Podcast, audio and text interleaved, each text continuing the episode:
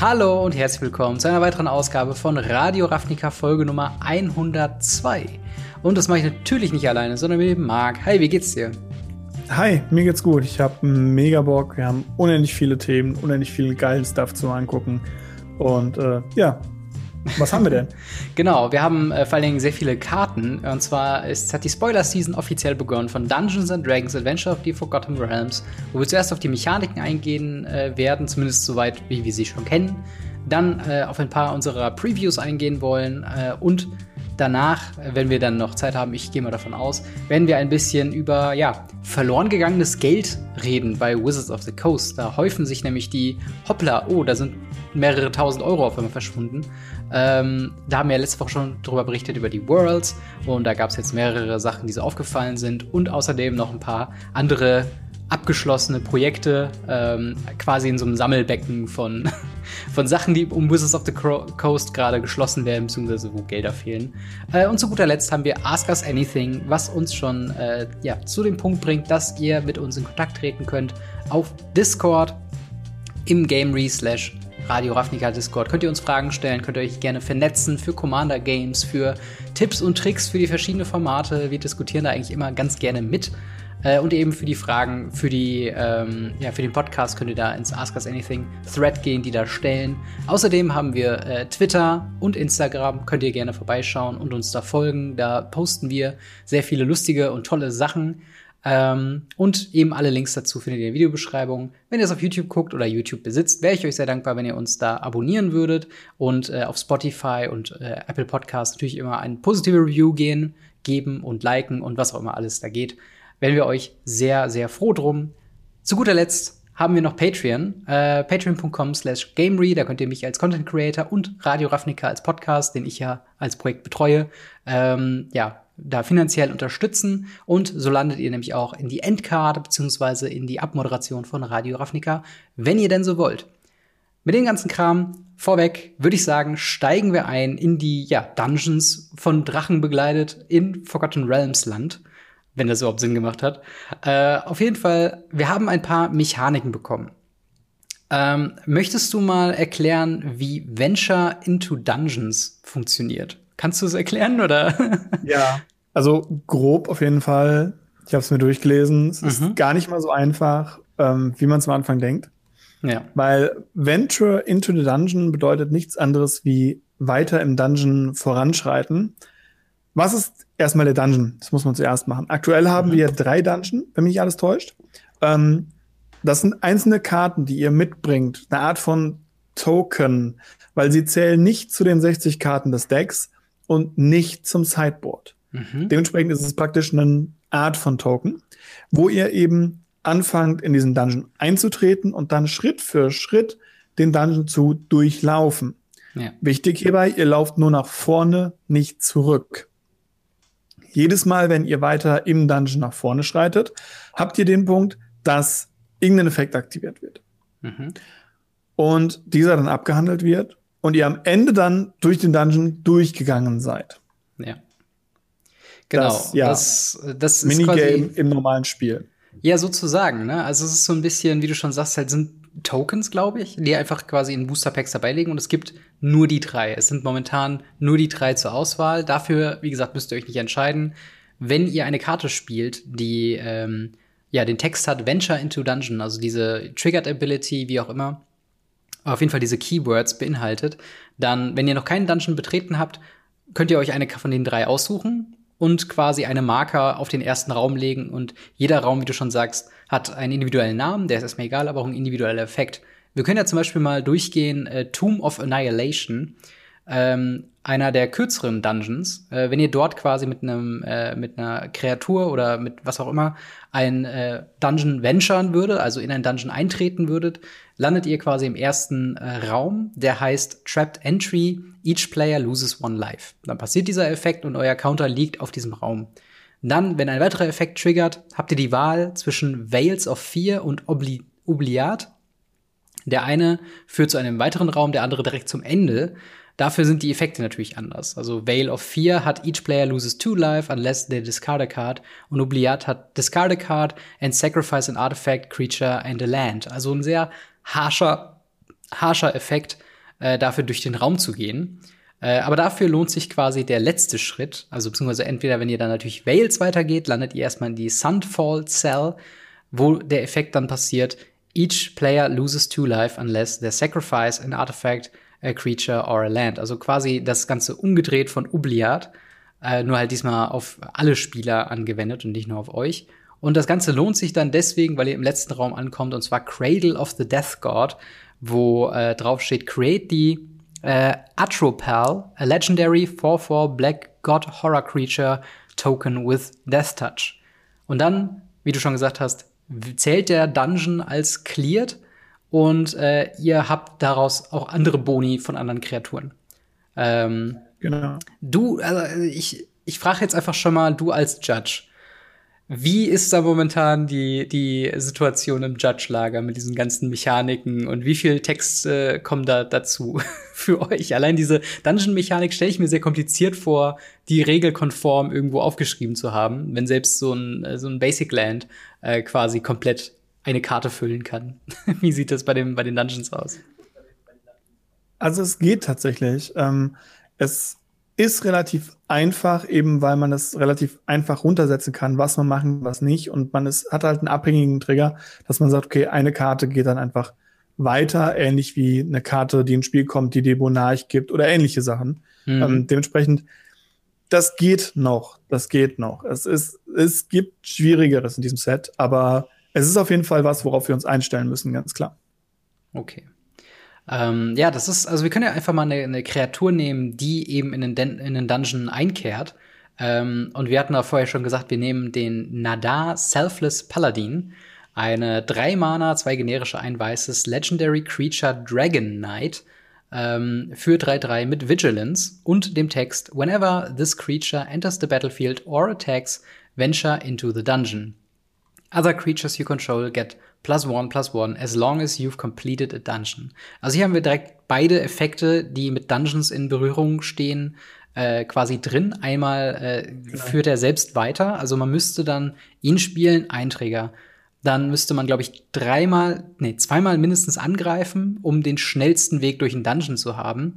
Und dann hat man den Effekt, dass äh, alle Kreaturen 1-1 kriegen, richtig?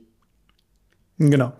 Genau. Und je nachdem, für welchen Dungeon man sich quasi äh, entscheidet, also es gibt noch Lost Mine of äh, Fundelva, der hat, wenn ich es mich nicht richtig, äh, wenn ich mich nicht verzählt habe, ähm, vier Trigger, die er braucht, um geklärt zu werden. Tomb of Annihilation jeweils, wenn man den weniger schmerzvollen Weg nimmt, vier. Wenn man den schmerzhafteren Weg geht, drei. Und dann gibt's noch Dungeon of the Mad Mage, was, glaube ich, der verrückteste mhm. ist mit, äh, Moment, eins, zwei, drei, vier, fünf, sechs, sieben Trigger die man in einem Spiel haben muss, um quasi durch den Dungeon zu gehen. Ähm, also ja, wie, wie ist deine Einschätzung von, von Dungeons? Ist das was, was jetzt Companion-mäßig die Formate einnimmt? Oder ist das was, was jetzt nice to have ist, aber was sich wahrscheinlich nicht mehr durchsetzen würde in Standard? Boah, es ist super schwierig. Ähm, ich vermute mal, entweder haben wir eine Oku-Szenario, wo die Karte einfach mhm. überhaupt nicht schlimm aussieht, weil es sieht nicht so schlimm aus. Es, es sieht aus wie Sagas, die langsam weiter triggern, wenn man sie triggern kann. Mhm. Ähm, das, das ist okay eigentlich. Und es sind nur nette Zusatzboni, beziehungsweise manchmal sind sie eben auch einschränkend, je nachdem, wo man gerade ist.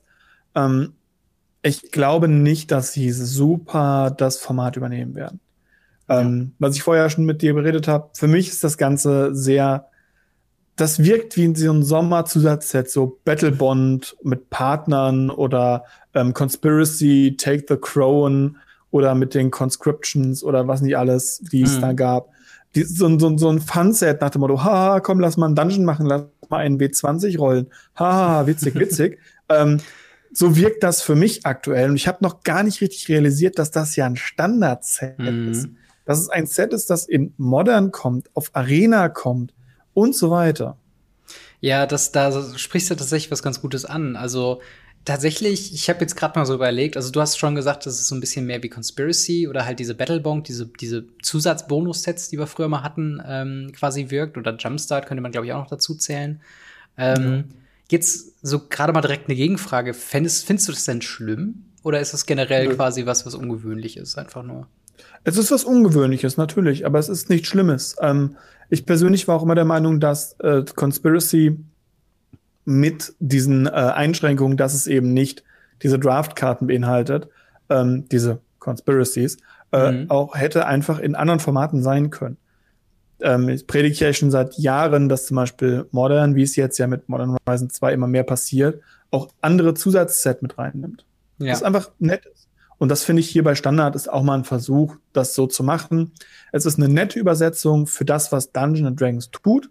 Mhm. Ähm, es ist ein bisschen schwieriger in meinen Augen, weil wir haben ja damals rumgerätselt, was könnten für Fähigkeiten dabei sein, was wären so die Spezialdinge. Und wir haben damals ja gesagt, Party würde sich voll anbieten. Ja, ja das ist tatsächlich. Bisher habe ich noch keine Party gesehen. Das ist tatsächlich ein sehr guter Punkt, weil ich bin mega überrascht, dass so viele Karten, die sich angeboten hätten für Partymechanik aus äh, Ikoria war es ja, wo wir alle gesagt haben, ey, okay, Party wird definitiv wiederkommen äh, für Dungeons and Dragons, da sind wir uns alle einig. Und jetzt guckt man sich das an und wer hat's, natürlich gibt es, also man muss ja sagen, Party, wir sind ja Rogues, Warriors, äh, Mages und Clerics. Clerics. Das sind quasi die vier äh, Klassen, die zu einer Party dazugehören. Und die gibt es auch irgendwo.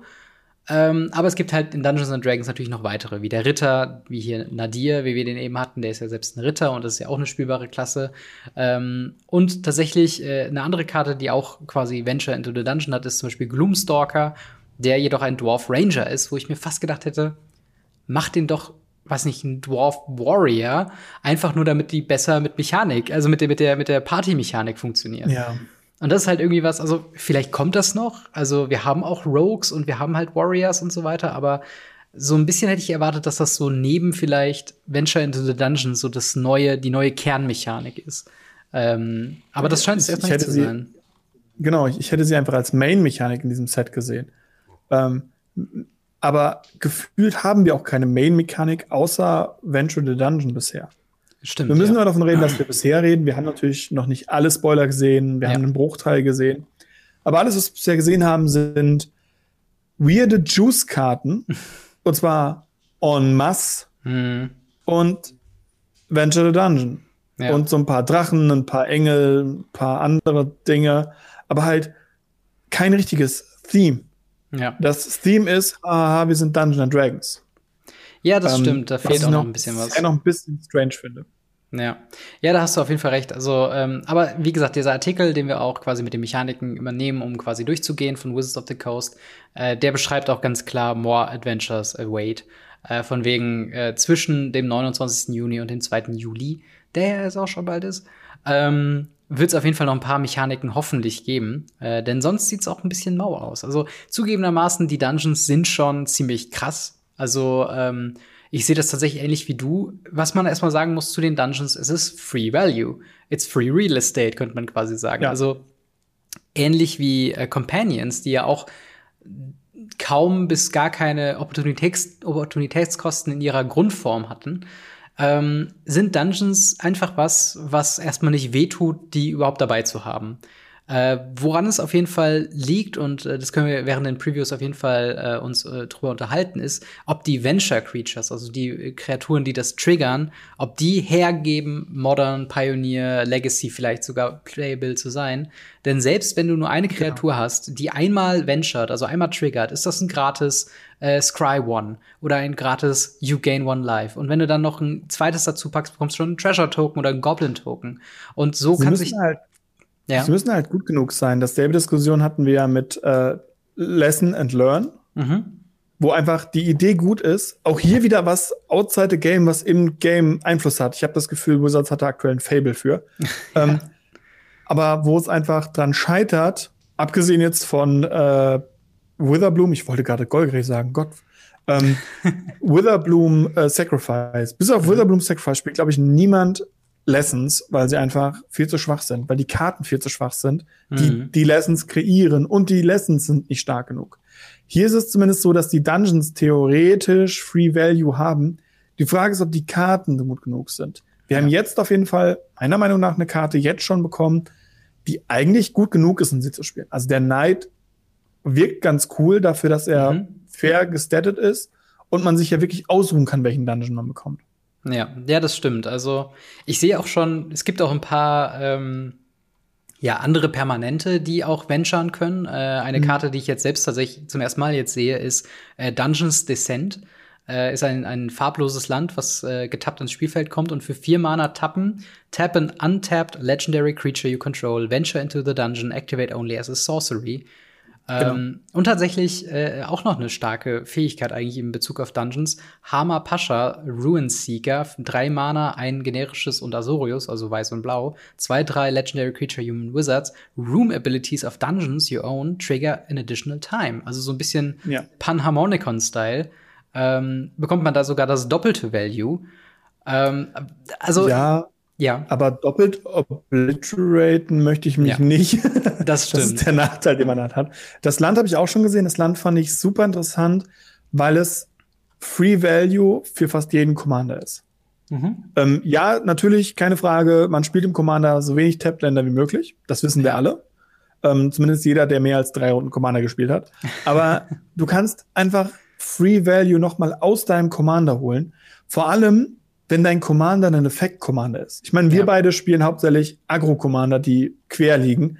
Bei ja. uns bringt das nicht viel. Allerdings, wenn man jetzt irgendwie so einen Karlov spielt, der eher zum Live-Gain da ist oder andere Sachen, dann kann man den natürlich tappen, um im, im Dungeon weiter zu adventure. Das ist mhm. total in Ordnung. Und das finde ich sehr, sehr cool. Ja, total. Also es ist halt, wie gesagt, so der, der, der, der Hauptbegriff, der für mich die ganze Zeit über diese Pri äh, Preview-Season quasi im Raum liegt, ist Dungeons gleich Free Value. Jetzt kommt es halt mhm. wirklich nur darauf an, wie gut die äh, Kreaturen da drumherum sind. Und wie du schon sagst, bei Lesson Learn hatten die eine sehr krasse und sehr eindeutige äh, ja, Steuer fast schon drauf, dass die Mechanik nicht broken ist. Bei mhm. Dungeons and Dragons bin ich mir jetzt hier nicht so ganz sicher, denn sie haben eine gewisse ja, Reputation, die sie hochhalten wollen. Und ich glaube nicht, dass sie das haben wollen wie bei Strixhaven, so dass es bekannt wird als das Set, was nicht spielbar ist, sondern das soll halt wie die Walking Dead Sachen schön einschlagen wie eine Rakete. Ähm, aber ich würde mal sagen, bevor wir jetzt weitergehen zu einzelnen Previews, hast du auch den, ähm, also wir haben ja schon zwei Showcase-Frames, gibt's mal wieder, warum auch immer einer jetzt nicht mehr genug ist. Aber hast du denn den äh, Länder-Showcase-Frame schon gesehen, wie zum Beispiel bei Evolving Wilds? Ja. beschreib, mal, beschreib mal, wie der aussieht. Wie, äh, wie, wie grausam. Reicht das, reicht, das nicht? reicht das nicht, wenn ich sage, das Ding ist grausam? Und wenn ihr jemals gedacht habt, etwas sieht nicht aus wie eine Magic-Karte, hattet ihr keine Ahnung. Hm. Ähm, also es, es ist wirklich dieses Quickie Bunti. Ich habe ewig gesucht, bis ich einen Namen gefunden habe. Ich habe nach Mana-Kosten gesucht, weil oben irgendwie R16, glaube ich, stand oder R13 ähm, hm. ähm, für die Rules weil es aussieht wie aus so einem Regelbuch praktisch. Ähm, ja. es, ist, es, es, sieht aus wie aus, aus dem Rulebook von, von, ähm, von Dungeons Dragons, wenn ich richtig ja, genau. in Erinnerung habe. Und es, es, es ist grausam Quickie Bunti. Also mhm. Das ist das, was ich als Secret Layer gedacht habe, was das Secret Layer dazu wird. Also es ist, also, ich, ich bin meistens so jemand, der sagt, Showcase Frames, ja, kann man machen, ist okay. Es gibt, es gibt Schöneres, es gibt Schlimmeres. Manche mhm. Leute mögen es. Das Ding Tut mir leid für alle Leute, die es mögen. Finde ich ja. hässlich.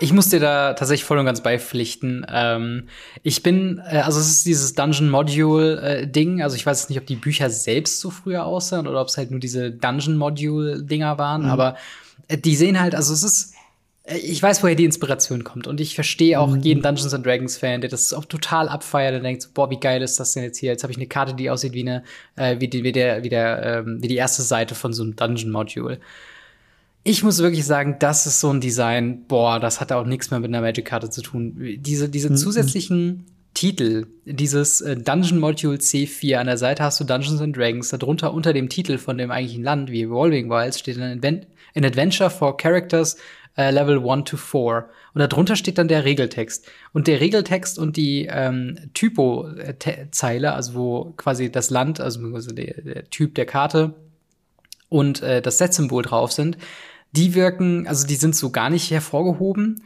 Unten mhm. drunter mhm. ist so ein, so ein schwarzer, der schwarze Balken mit den, mit den Sammelinformationen äh, und den Copyright, die sind halt so wieder abgeschnitten und ich bin das wirklich kein so Fan davon. Das ist so krass. Wir, wir leben seit, seit, ich glaube, Origins mit diesem, mit diesem Origins-Frame, mit diesem seltsam geschwungenen unteren schwarzen Balken. Ja. Weil uns gesagt wurde, das muss so, das sieht stylisch aus. Wir haben das in den Full Art Lands von Unstable gehabt. Wir haben das in jeder Secret Layer, wir haben das in den Godzilla Full Art, wir haben das immer gehabt. Ja. Und hier kann man das hässlich abschneiden. Ja. also da, da hätte ich zumindest diesen, diesen Minischwung, den sie immer bei Full Art Karten machen. Mhm. Also nicht bei den Extended Arts, sondern wirklich bei den Full Arts. Ähm, mit meistens altitudem Artwork. Diesen Minischwung hätte ich zumindest mitgenommen. Aber ja. das, das, das sieht aus wie mit PowerPoint, äh, Photoshop gemacht. Das wirkt, wirkt wirklich sehr clean, einfach da eine Linie gezogen. Und ich, ich also ich finde das allgemeine Design, also äh, ich habe da diesen Impuls, den glaube ich die meisten Leute auch mit den Amon Cat Karten hatten, von wegen, ich gucke da drauf und sage, das ist keine Magic Karte. Äh, einfach nur die weil. Amon Cat fand ich noch okay und yeah, wenn ich das hier ich da sehe, muss ich sagen, nee, die Amon Cat voll okay. Ich weiß ja, gar total. nicht, was die Leute meinen. Ja, und ich meine ja selbst die, äh, die Metal-Poster, Secret Lair und so weiter, die fand ich auch noch irgendwo in Ordnung. Die sind mir jetzt ein bisschen zu bunt. Ähm, mm. Und ich weiß nicht, also ich bin mal gespannt, wie sich das auf, auf den Preis auswirken wird. Aber nur mal, nur mal angenommen, sie bringen dazu jetzt, sie werden wahrscheinlich dazu passend eine Secret Lair Drop ja. rausbringen. Secret Lair Drop, Fetchlands, 20 Euro, aber alle Fetchlands sehen so aus wie die. Würdest du dir die holen? Jedes Fetchland quasi einmal für 20 Euro, wenn die Nein. so aussehen? Nein. Nein, da, da würde ich lieber die 10 Euro mehr drauflegen, die sie aktuell mehr kosten, weil sie kosten ja auch aktuell nichts. Ja. Und, und würde mir in, in schön holen, in, in, in Magic. Ja.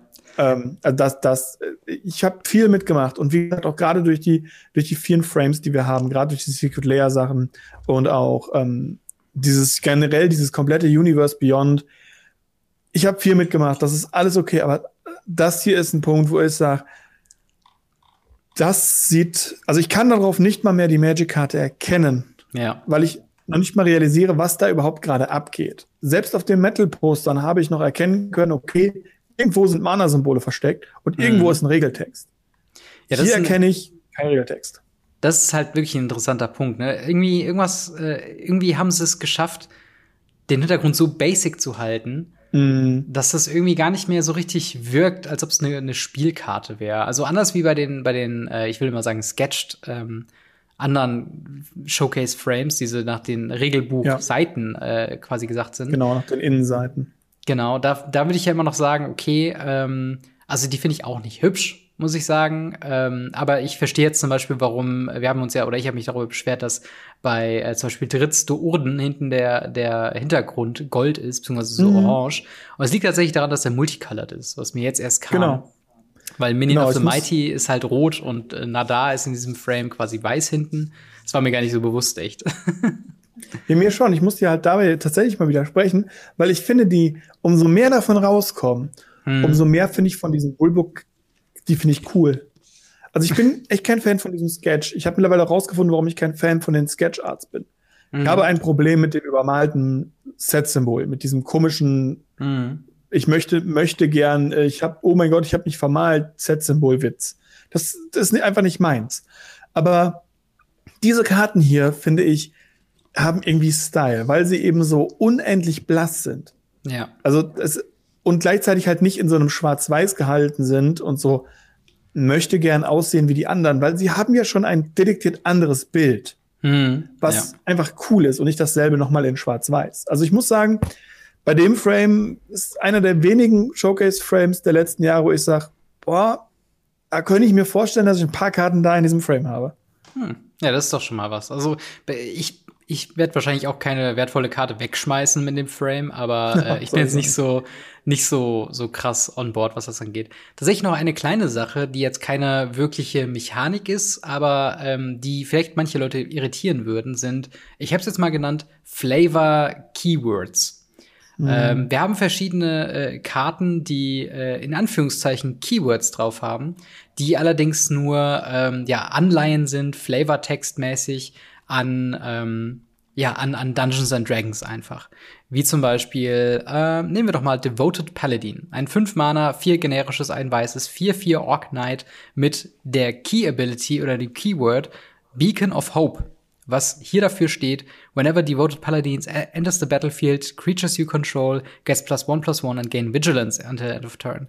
Das Ding ist, diese Mechanik mit das enter the battlefield und irgendeine Kreatur oder alle Kreaturen kriegen irgendwas, das heißt jetzt nicht posthum alles Beacon of Hope, sondern ist jetzt quasi nur in Referenz an äh, die, ich nehme mal an, Fähigkeit aus Dungeons and Dragons. Ich habe da kein, äh, keine Ahnung, wo da der Beacon of Hope irgendwie auftaucht. Ähm, mhm. Aber dieser Text könnt ihr quasi komplett ignorieren und äh, lest die, die Karte einfach so, als ob da einfach nur steht, uh, when devoted paladin enters the battlefield, creatures you control, control get plus one plus one and gain vigilance until end of turn. Und so gibt's halt super viele Sachen, ähm, weiß nicht, You Find ja. Some Prisoners hat eine Choose Ability, wo dann Break Their Chains and Interrogate äh, ja, them quasi ist. Das sind quasi einfach nur so, äh, was oder, oder welche Option will, will man wählen, so ein bisschen angelehnt. Genau, es sind immer Optionen von Aktionen, die passieren oder halt genau. Wege, die man gehen kann als Charakter. Und ähm, das hat einen riesen Aufschrei äh, tatsächlich bei mir in der Community so ein bisschen auch gegeben. Ja. Weil wer mit Khans of Tarkir schon Magic gespielt hat, weiß, es gab die Verzauberungs, wo man Khans hm. oder Dragons juiced. Und das war hierbei halt genau dasselbe. Und alle hingen da, müssen die jetzt alle ins Regelwerk eingearbeitet werden und alle einzeln reingesetzt werden, wo wir dann halt nachgeforscht haben, dann auch immer gesagt haben, so, nee, müssen sie nicht, aber es ist halt doch unendlich schwierig. Ähm, wobei ich sagen muss, da hat Wizards einen sehr schönen Move gemacht. Muss man ja auch immer wieder hervorheben. Mhm. Und zwar sind die in kursiv gehalten. Ähnlich ja. wie auch die Flavortexte unten sind diese Teile auch in, in kursiv. Ich hätte sie vielleicht noch gerne mit einem anderen Hintergrund, damit man wirklich sieht, okay, das ist wirklich Flavor. Aber mhm. ähm, die Frage wird kommen und ja, man kann sie leicht beantworten. Ich meine, es gibt ja immer noch die, die Möglichkeit, dass sie tatsächlich so in den Sprech von Magic-Spielern irgendwie äh, äh rübergehen, wenn man jetzt irgendwelche also ich finde so diese diese Karten, diese diese äh, Sorceries und Instants, die äh, You Find oder You Choose oder You Meet X sind. Mhm. Äh, da finde ich halt eine sehr schöne Sache, weil es halt sehr äh, intuitiv ist, die quasi verbal zu kommunizieren. Wenn du jetzt sagst, äh, You Find a Cursed Idol, zwei Mana Sorcery und dann sagst du quasi, welche Option du nimmst und sagst einfach, ja, I smash it. Aber das hat halt fast so was, wenn man nur quasi, äh, wenn man das audiomäßig aufnehmen würde und das einfach nur abspielen würde, könnte man sich fast schon vorkommen, wie als ob man wirklich Dungeons and Dragons spielt. Und ich glaube, das war das, wo sie auch hin wollten mit dieser Art von Flavor-Keywords und ich sehe auf jeden Fall den Punkt, dass es für, für Judges ein Problem sein könnte, weil sie immer wieder mit Fragen konfrontiert werden. Als Spieler jedoch glaube ich, dass es halt eine kleine Bereicherung ist und zumindest nicht störend ist. Findest du? Also ich muss sagen, es, es geht mir einen Schritt zu weit. Ich meine, wir sind alle Nerds. Das, mhm. das, das unterschreiben wir alle. Ja. Aber in einem Raum sitzen, wo Leute diese Karte hinschmeißen, sagen, I smash it. Das klingt für mich wie I draw my last pathetic card. Cause ja. my deck from my grandpa has no pathetic cards. Oder sonst was. Das, das, oder jemand setzt sich an den Tisch und sagt, ich setze zwei Sternenchips. Das, das geht mir persönlich einfach so, so, so, so ein bisschen zu weit. Ich naja. glaube nicht, dass es viele Leute machen werden. Also gerade so sich hinstellen und so, ah, ich smash das da so hinknallen, mm. werden nicht viele machen. Ähm, aber wenn es passiert, muss ich leider sagen, das wird eine Aktion, wo ich mich fremdschämen muss. weil es irgendwo ja. dann doch zu weit ist. Ja, auch ich find's ganz nett. Also ich meine, ich müsste ja. es jetzt auch nicht haben, aber ich denke, finde find zumindest halt, also ich mag es halt, wie sie da tatsächlich Dungeons and Dragons umgesetzt haben, ja, das dass es halt irgendwie Sinn macht, auf jeden Fall. Äh, aber ich würde mal sagen, ähm, wir begeben uns mal von der Mechaniken von Dungeons and Dragons in die Previews von Dungeons and Dragons. Ähm, ja, ich würde mal sagen, wir legen einfach mal los mit äh, einer Karte, die äh, ja mir schon besonders aufgefallen ist und zumindest die mhm. erste Karte ist, wo ich sagen würde, okay, Power Level mäßig interessant. Äh, warum komme ich später zu? Und zwar Minion of the Mighty, eine Einmana 01 äh, Creature Kobold in Rare mit Menace. Also schon mal sehr komischen Einmana 01 mit Menace. Das scheint jetzt nicht so viel äh, Sinn zu ergeben, aber der hat Pack Tactics ähm, was besagt, whenever minion of the mighty attacks, if you attack with creatures with total power 6 or greater this combat, you may put a dragon creature card from your hand onto the battlefield tapped and attacking. Und der Grund, warum ich diese Karte so interessant finde, ist, dass es tatsächlich eine 2K, äh, eine, ja, eine, eine Turn-to-Kill-Combo in Standard mit dem gibt. Denn wir haben äh, diesen Drachen, den Tyrant of Maul irgendwas der, äh, glaube ich, erstmal selbst eine, eine 6, 6 ist, den man dann damit äh, quasi beschwören könnte, wenn man quasi mit ihm Turn 2 angreift und ihn vorher irgendwie mit zwei Fury Rates auf sechs Angriff äh, bringt. Und dann würde der quasi, weil der Drache selbst Double Strike hat, mit dem 6-6er mhm. vom, äh, von den, den 6 Schaden vom Minion und den, ähm, ja, dem Double Strike Schaden von dem, äh, von dem Drachen zusammen halt über 20 Schaden machen. Klar, es ist sehr unwahrscheinlich und ich glaube nicht, dass es passiert, aber es ist schon was, wo man denkt, okay, die richtigen vier Karten auf der Hand plus zwei Länder und das ist schon echt einiges, was du da, ähm, was du dann an Schaden und auch an, an Explosivität rausholen mhm. kann. Wie, wie findest du denn die Karte? Es ist zwar stark, aber ich glaube, die, die Wahrscheinlichkeit, dass das hinkommt, ist, ist, ist sehr gering, glaube ich. Ja. Also ich, ich, ich sehe es noch nicht so wirklich, dass es funktioniert. Wenn es funktioniert, großartig, ist bestimmt auch super lustig. ähm, ich sehe es aber nicht als, als problematisch tatsächlich an. Ja. Ähm, auf der anderen Seite wissen wir halt noch nicht, was jetzt dann passiert, wenn dann irgendwann Throne geht. Das mhm. kann dann gut sein, dass sowas dann halt wirklich Standard übernimmt und zu einem Problem wird, ganz klar.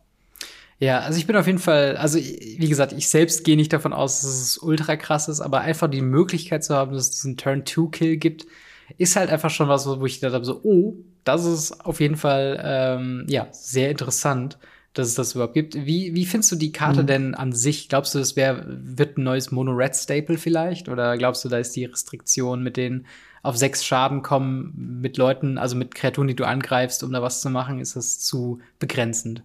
Ich, ich glaube, es ist zu begrenzen. Ich glaube, es ist für das, was du dafür bezahlst. Ich meine, sie ist selber halt eine 0-1er, die halt im Endeffekt erstmal nichts wirklich macht. Hm. Ähm, weiß ich nicht. Sehe ich, sehe ich als äh, nicht stark genug an, was das angeht, tatsächlich. Ja.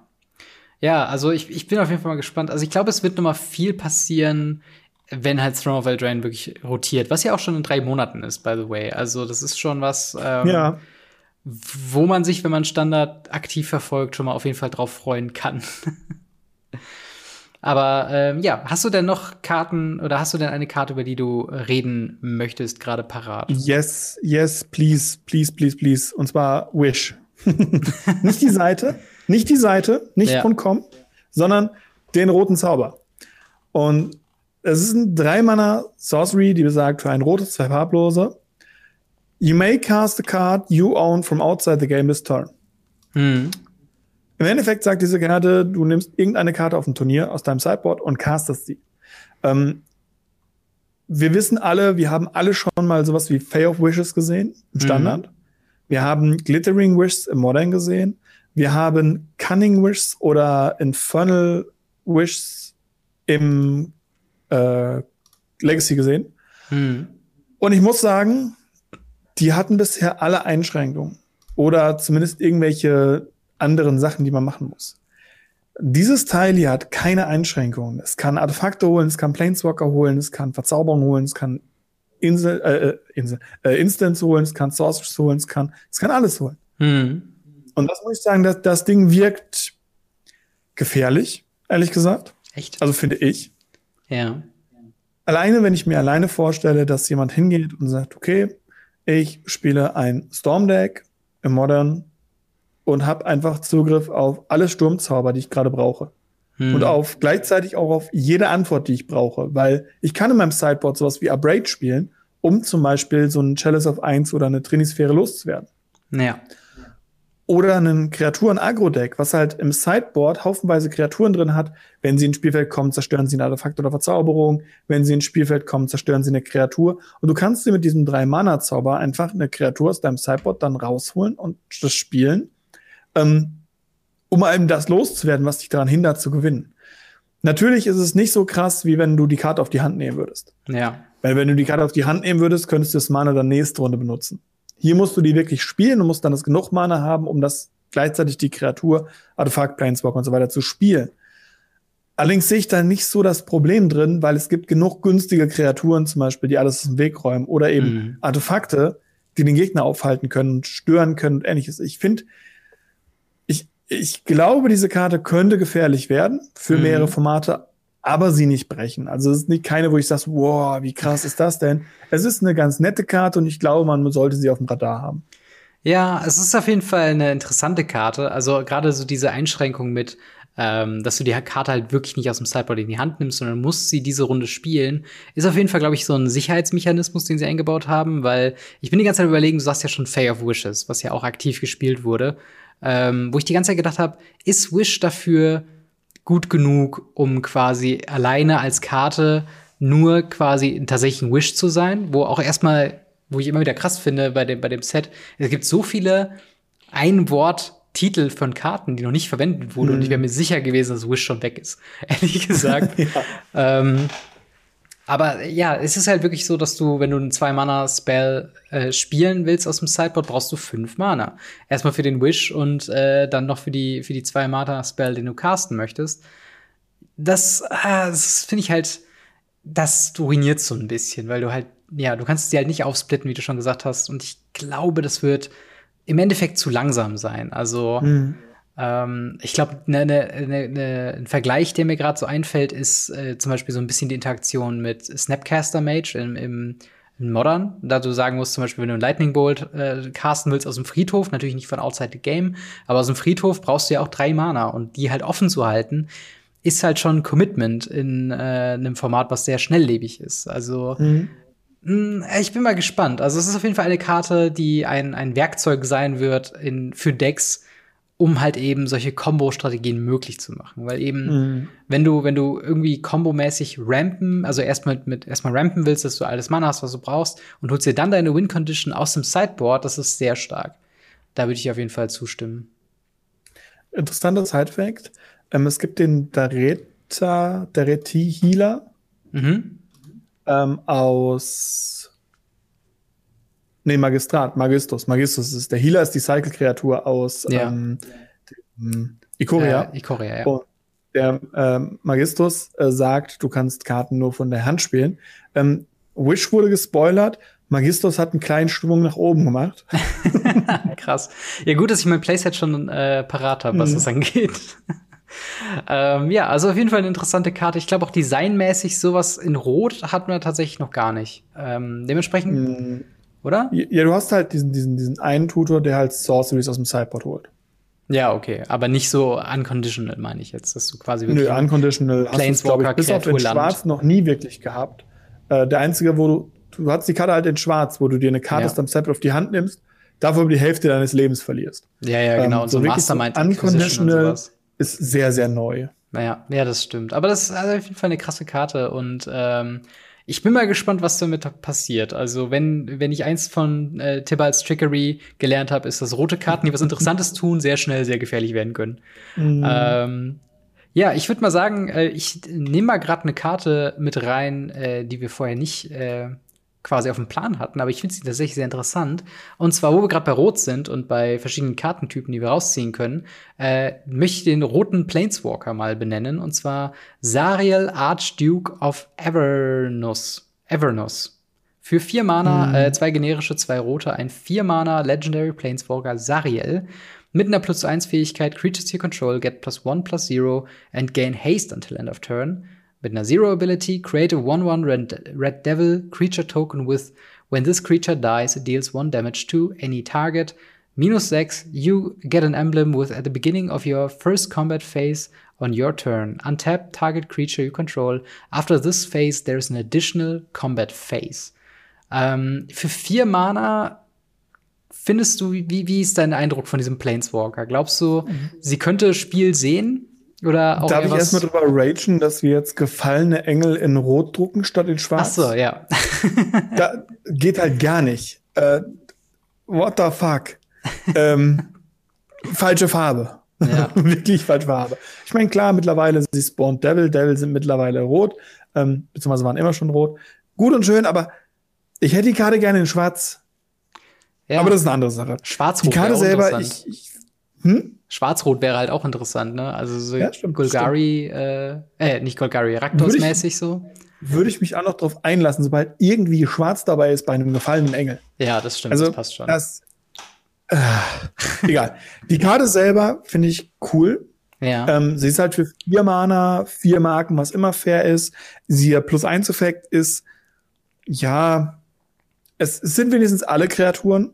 Mhm. Das Problem ist, in dem Moment, wo sie reinkommt und plus eins macht, werden selten noch andere Kreaturen mit in diesen Zug ins Spiel kommen sein. Mhm. Und man muss schon die Runde darauf dann plussen. Und wir haben ja auch schon bei anderen Planeswalkern gelernt, die ähnliche Fähigkeiten haben. Ähm, ja, wird nicht so gerne benutzt, weil man mhm. braucht halt auch einfach Kreaturen dafür. Das muss ja. man halt auch einfach sagen. Ähm, klar, der Nuller-Effekt kreiert Kreaturen. Mhm. Ähm, diese, diese Devil, die halt einen Schaden schießen, die sind schon ganz, ganz fies. Ähm, da habe ich auch schon oft gegen gespielt. Ich weiß nicht, ob du in, in ähm, Jumpstart dieses Devil Pack mal hattest. Ja, doch, das hatte die, ich. Die, die sind richtig cool, diese 1-1 Devil. Ja. Äh, die machen auch richtig Spaß zu spielen. Deswegen vielleicht für dieses Jumpstart-Deck ist es was, auf jeden Fall. Wenn man mhm. den Jumpstart Devil als Commander nimmt, hat man jetzt noch einen Planeswalker fürs Deck. Ja. Immer noch nicht genug, um da irgendwas zu machen, aber das ist ja egal. Mhm. Und ähm, das Emblem finde ich sehr, sehr stark. Und man kriegt das Emblem auch sehr, sehr schnell zusammen. Weil man legt sie plus eins, plus eins Emblem. Ja. Und ab dem Moment hat man dauerhaft eine zweite Combat Phase. Das ist schon ziemlich stark auf jeden Fall. Das ist schon stark, vor allem, weil wir immer noch keine Möglichkeit haben, soweit ich weiß, äh, emblemlos zu werden.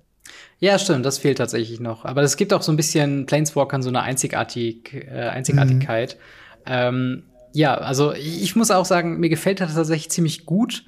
Ähm, so ein bisschen die Erfahrung aus den letzten, ich würde fast sagen, Jahr Standard ist, dass die Planeswalker heutzutage, obwohl sie interessant sind, obwohl sie competitive costed sind, nicht wirklich Play sehen, weil sie dafür irgendwie zu ja. langsam sind. Du hast ja auch schon die, ähm, die, die Einschränkungen gemacht. Wenn man quasi schnell zum Emblem bekommen, äh, kommen will, beschützt sich der Planeswalker selbst nicht, was ein Riesenproblem immer ist. Und die Nullfähigkeit ist halt eine Nullfähigkeit, um eine Kreatur als Blocker quasi da zu haben. Und das, äh, ja, finde ich schwierig. Äh, aber wo wir gerade beim, beim Planeswalkern sind, würde ich direkt den nächsten noch mit reinschmeißen. Und zwar Eliwick Tumblestrum. Äh, eine vier Mana, zwei generische, zwei grüne Legendary Planeswalker Eliwick äh, mit vier Loyalty und einer plus eins Ability Venture into the Dungeon. Da haben wir es wieder. Minus zwei, look at the top six card of your library. You may reveal a creature card from among them and put it into your hand. If it's a legendary, you gain three life put the rest of uh, at the bottom of your library in a random order. Und die minus 7, you get an emblem with creatures you control, have trample and haste and get plus 2 plus 2 for each differently named dungeon you completed. Also quasi ein, ähm, ja, ein, ein Dungeon Planeswalker, äh, was natürlich sehr stark davon abhängt, wie gut Venture into the Dungeon als Mechanik sein wird. Ähm, ein bisschen schade, ich habe online gelesen, ähm, als ich mich bei Twitter so ein bisschen ausgelassen habe über, über äh, Dungeons, dass äh, jemand wohl meinte, dass die hauptsächlichen Venture-Farben äh, weiß, blau und schwarz sein wird. Weswegen natürlich komplett Sinn macht, dass der grüne Planeswalker Venture into the Dungeon hat. mhm. Das ist halt, äh, ach, keine grün Ahnung. Muss, grün muss es halt auch können. Grün muss es halt auch können. Können ja. wir einmal ganz kurz äh, appreciaten, wie cool diese Karte in ihrem, ihrem Full Art aussieht? Ja. Weil Gerne. Dieses Full Art von der Karte sieht unendlich schön aus. Und es tut etwas, was ich bisher noch nie gesehen habe. Deswegen ist mir diese Karte ins Auge gefallen. Ich weiß nicht, ob es daran liegt, dass es einfach dieser, ob es dieser Print ist, ob die mhm. nachher auch so rauskommt, wie wir gespoilert bekommen haben. Aber mit meinem aktuellen Bild hat die unten den schwarzen Rand nicht. Stimmt, ja. Ja, die also ist, die da ist ein komplettes Full Art. Ja. Das ist eine gute Beobachtung. Also, das erinnert mich ein bisschen, ich glaube, es war so bei den, ich weiß nicht, ob du dich dran erinnerst, aber zu, ähm, ich glaube, War of the Spark und glaube zwei Sets danach, glaube ich, gab es so eine Mythic Edition für eine limitierte ja. Zeit, wo auch noch Borderless Planeswalker drin waren. Und mhm. ich glaube, die haben das tatsächlich auch nicht. Ähm, aber das, das ist jetzt, das müsste ich noch mal nachgucken, wie es jetzt genau ist. Ja. Ähm, aber es ist auf jeden Fall etwas, was mir direkt, direkt ins Auge gefallen ist, weil dieser ganze Border ist mir ein ziemlicher Dorn im Auge. ähm, aber das ist mir halt direkt aufgefallen. Ich fand es halt so wunderschön, vor allem auch, weil dann das Artwork auch echt schön ist in diesem Full ja, Art. das stimmt. Und ähm, ja, ansonsten, was glaubst du als Planeswalker, wenn es jetzt, sagen wir mal, noch an Venture Dungeon, äh, glaubst du, der, der hier schafft das dann? Oder? Ähm, ja, ist halt schwierig, ne? Also, ähm, es ist halt das Problem, was wir eben gesagt haben. Es hängt halt sehr davon ab, wie gut Venture ist. Äh, wie gut mhm. die Dungeons sind, wie schnell man da durchkommt. Äh, der Planeswalker hilft auf jeden Fall, aber dazu kommt dasselbe, was wir eben schon gesagt haben, mit vier Mana Planeswalker, äh, selbst die starken oder die stärksten, die wir im letzten äh, Jahr bekommen haben. Also ich denke da zum Beispiel an Narset, die drei Mana Jeskai Narset, die am Anfang ein bisschen gespielt wurde, so ein Jeskai Control Shells, beziehungsweise Cycling Shells, aber mittlerweile halt auch gar kein Play mehr sieht. Und ich bezweifle ein bisschen, dass äh, die Tumblestrum hier äh, uns da Hoffnung für gibt. Also es müsste halt schon echt ein solides Board sein. Äh, sie selbst beschützt sich nicht. Sie macht quasi nur Venture into the Dungeon und ähm, ein bisschen Card Advantage. Ähm, ja, schwierig. Also meine erste Intention wäre zu sagen nein. Es sei denn, die, die ganze Zeit vor dieser Karte, also vor Turn 4, wo man sie frühestens spielen kann oder ohne Ramp spielen kann, äh, sind quasi nur White Weenie-Style Agro-Decks, wo jede Kreatur ventured. Ähm, das wäre, mhm. glaube ich, das Einzige, wo ich sagen würde, okay, da könnte ich sie sehen, so als, als Top-End, weil sie ja auch selbst ähm, dann nach drei Zügen das Emblem gibt, was quasi den Sack zumacht. Aber okay. keine Ahnung. Äh, ich, ich bin kritisch der Karte gegenüber, ehrlich gesagt. Also mal gucken, mal gucken, wie es. Kann ich sehr wird. gut verstehen, ja. Ähm, ich würde mal sagen, noch bevor wir zum nächsten Thema weiterziehen, ähm, einen Kartencycle würde ich ganz gerne noch mit reinnehmen. Und zwar, weil ich mhm. ihn sehr interessant finde. Und zwar den wie soll man sagen, Monoland Fast, ne, Monocolored mhm. äh, Fastland Creature Cycle. Das ist ein sehr langer Name, ähm, wo ich jetzt einfach mal beispielsweise die weiße nehme. Cave of the Frost Dragon. Ähm, ein, wie gesagt, weißes Land, was für weißes Mana tappt und sagt, if you control two or more other lands, Cave of the Frost Dungeon enters the battlefield tapped. Also die ersten äh, drei Züge, ne, zwei Züge, kommt sie ungetappt ins Spiel. Äh, und darüber hinaus, dass sie ein weißes Land ist, hat sie noch die Fähigkeit für vier Mana und weiß. Cave of the Frost Dragon becomes a 3-4 White Dragon uh, Creature with Flying until end of turn. It's still a land. Also kann sich quasi selbst aktivieren, um eine 4-3 fliegen, äh, eine 3-4 fliegende äh, Drachenkreatur zu werden, um damit anzugreifen. Und äh, genauso gibt's äh, für verschiedene Mana-Kosten, also zum Beispiel das schwarze Hive of the Eye Tyrant, äh, kostet drei generische und ein schwarzes. Und dafür gibt es eine 3-3 äh, schwarze Beholder-Kreatur, mhm. die noch mal äh, aus dem Graveyard was exiled. Und so hat quasi jede Farbe einzelne Spezialitäten. Äh, aber jetzt sag ich mal das Grundkonzept als solches. Findest du, das ist interessant und glaubst du, es wird tatsächlich spielbar sein? Ich finde es super interessant.